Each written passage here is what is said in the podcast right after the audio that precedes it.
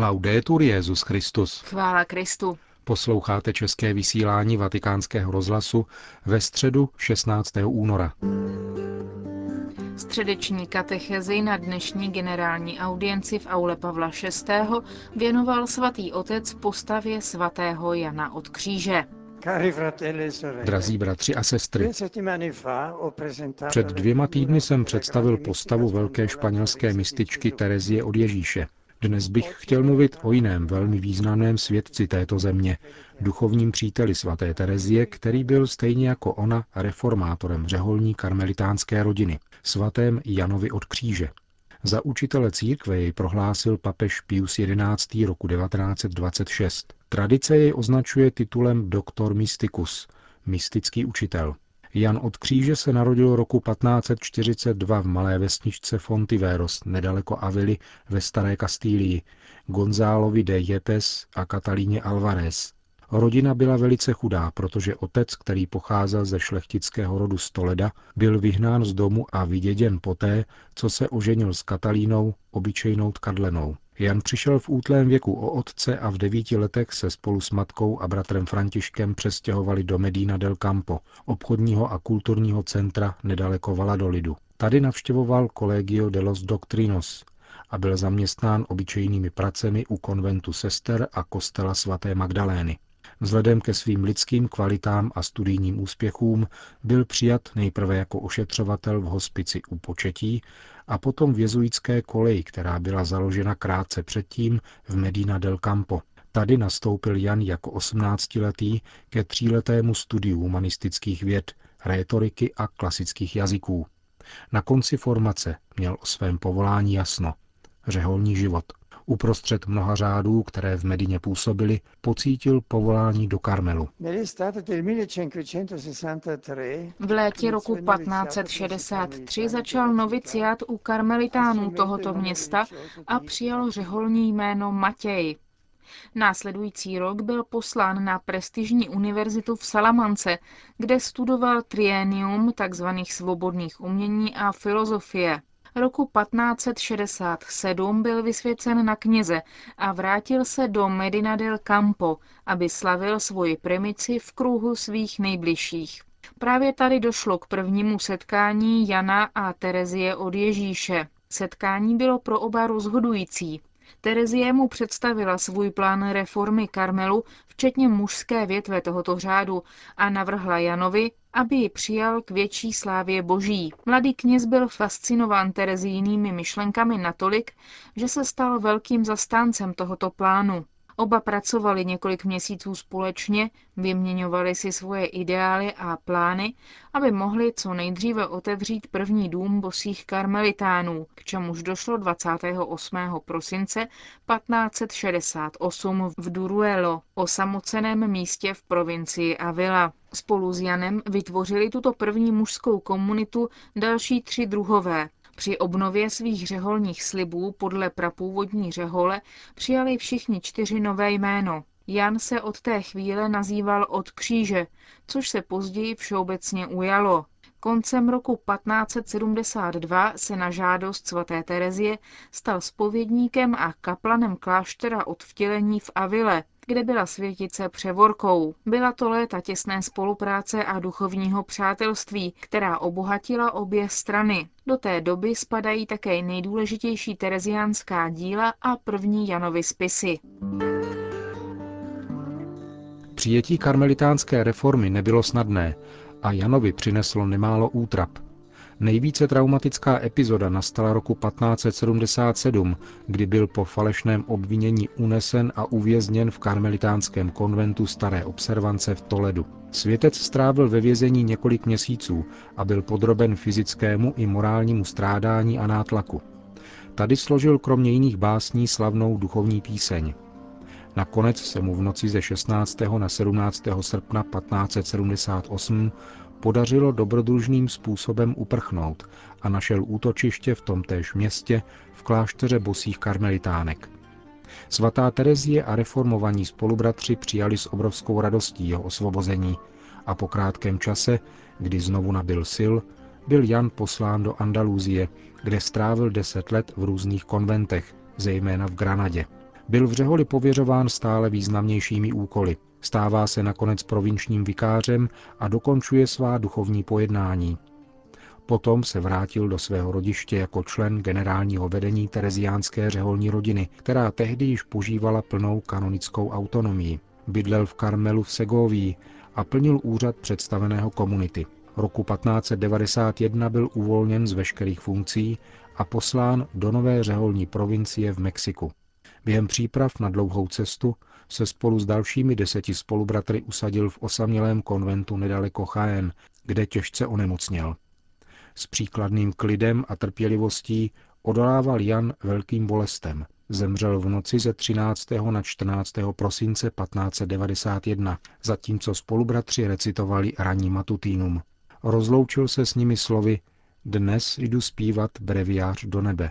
Jeho tělesné ostatky byly poslány do Segovie. Beatifikoval jej Klement X. roku 1675 a kanonizoval Benedikt XIII. roku 1726. Jan je považován za jednoho z nejdůležitějších lirických básníků španělské literatury. Největšími jeho díly jsou Výstup na horu Karmel, Temná noc, Duchovní píseň a Živý plamen lásky. V duchovní písni svatý Jan podává očistnou cestu duše, to je postupující radostné vlastnění Boha, dokud duše nepocítí, že miluje Boha toutéž láskou, kterou ji miluje On. Živý plamen lásky pokračuje v této perspektivě a popisuje podrobněji stav proměňujícího sjednocení s Bohem. Jan používá jako přirovnání vždycky oheň. Jako oheň, který více plane a pohlcuje dřevo, které tím více žhne a stává se plamenem, tak také Duch Svatý, který duši během temné noci očišťuje a tříbí, postupně ji osvěcuje a rozehřívá, jako by byla plamenem. Život duše je ustavičným svátkem Ducha Svatého, který umožňuje patřit na slávu sjednocení s Bohem na věčnosti. Výstup na horu Karmel podává duchovní cestu z hlediska postupujícího očišťování duše, jež je nezbytné k výstupu na vrchol křesťanské dokonalosti, symbolizované vrcholem hory Karmel. Toto očišťování je podáváno jako cesta, na kterou se člověk vydává ve spolupráci s působením Boha, aby osvobodil duši od každého přilnutí nebo sympatí odporujících vůli Boží. Očišťování, které musí být totální, aby mohlo dojít ke sjednocení s Bohem, začíná očišťováním smyslového života a pokračuje očišťováním, které nastává prostřednictvím třech teologálních cností víry, naděje a lásky, jež očišťují úmysl, paměť a vůli. Temná noc popisuje pasivní aspekt, totiž zasahování Boha do procesu očišťování duše. Lidské úsilí je totiž neschopno samo od sebe dosáhnout nejhlubších kořenů špatných osobních náklonností a zvyků. Může je pouze brzdit, ale nikoli bez zbytku vykořenit. K tomu je třeba zvláštního působení Boha, který radikálně očistí ducha a uschopní jej ke sjednocení s ním v lásce.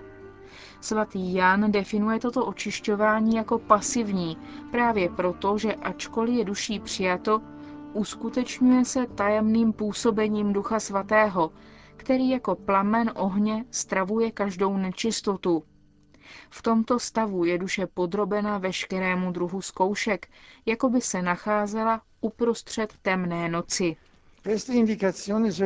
Tyto odkazy na hlavní díla světce nám pomáhají přiblížit si charakteristické body jeho obšírného a hlubokého mystického učení, jehož účelem je popsat bezpečnou cestu k dosažení svatosti, stav dokonalosti, ke které Bůh volá nás všechny.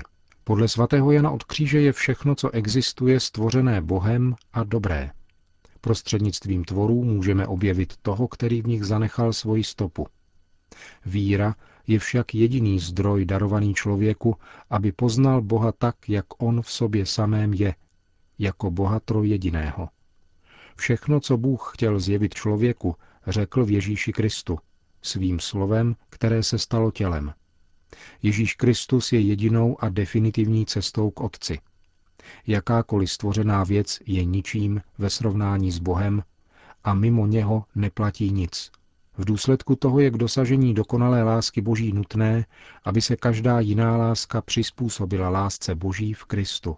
Odtud plyne důraz svatého Jana od kříže na očištění a vnitřní vyprázdnění, nezbytných k proměně v Boha, jenž je jediným cílem dokonalosti. Toto očištění nespočívá v jednoduchém fyzickém odnětí věcí nebo jejich užívání. Duši totiž očišťuje a osvobozuje odstranění každé nezřízené závislosti na věcech.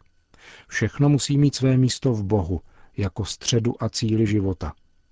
Dlouhý a úmorný proces očištění zajisté vyžaduje osobní úsilí, ale pravým protagonistou je Bůh. Všechno, co může učinit člověk, je připravit se, být otevřen božímu působení a neklást mu překážky.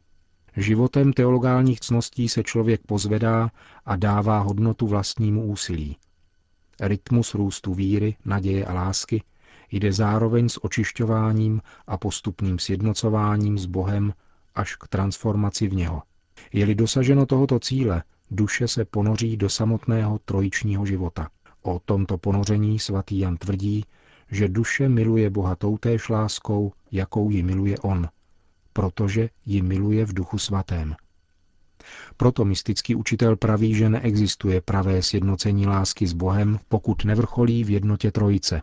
V tomto vrcholném stavu poznává svatá duše všechno v Bohu a nepotřebuje již prostředkování tvorů, aby k němu došla. Drazí bratři a sestry, nakonec zbývá otázka. Tento světec, jeho vznešená mystika, jeho svízelná cesta k vrcholu dokonalosti má co říci i nám, normálním křesťanům, kteří žijí dnešním životem? a nebo je vzorem a příkladem jen pro málo které vyvolené duše, které se na tuto cestu očišťování a mystické askeze skutečně mohou vydat? Abychom nalezli odpověď, musíme mít na paměti, že život svatého Jana od kříže nebyl létáním v mystických oblacích, nýbrž životem velmi tvrdým, velmi praktickým a konkrétním, ať už jako reformátor řádu, kde narazil na mnohý odpor, nebo jako provinční představený, ať už ve vězení, kam byl uvržen svými spolubratry a kde byl vystaven neuvěřitelným inzultacím a fyzickému týrání, byl to život tvrdý, ale právě během měsíců strávených ve vězení napsal jedno ze svých nejkrásnějších děl. Z toho můžeme pochopit, že cesta s Kristem, putování s Kristem, cestou, není nějakou zátěží přidanou k již tak dostatečně tíživému břemenu našeho života, nebo něčím, co by mělo toto břemeno učinit ještě těžším. Nýbrž něčím zcela jiným. Je světlem, silou, která nám pomáhá toto břemeno nést. Pokud sebou člověk nese velkou lásku, dává mu tato láska jakoby křídla a snadněji snáší všechny útrapy života, protože v sobě nese velké světlo. Toto je víra, být milován Bohem a nechat se milovat Bohem v Ježíši Kristu. Nechat se milovat je světlo, které nám pomáhá nést každodenní břemeno. A svatost není naším velmi obtížným dílem, nýbrž je právě onou otevřeností, otevřít okna naší duše, aby mohlo vstoupit světlo Boží, nezapomínat na Boha, protože právě v otevření se jeho světlu se nachází síla, se nachází radost vykoupených. Modleme se k Pánu, aby nám pomohl nalézt tuto svatost, nechat se milovat Bohem, což je povolání nás všech a naše pravé vykoupení. To byla katecheze Benedikta XVI., který dnes pozdravil účastníky generální audience také česky. Srdečně vítám skupinu kněží a mladých ministrantů a z Prahy a okolí, kteří nás vypouti do Říma Pána o nová kněžská povolání. Radšej nám vám vašim drahým. Chvála Kristu. Končíme české vysílání vatikánského rozhlasu. Chvála Kristu. Laudetur Jezus Christus.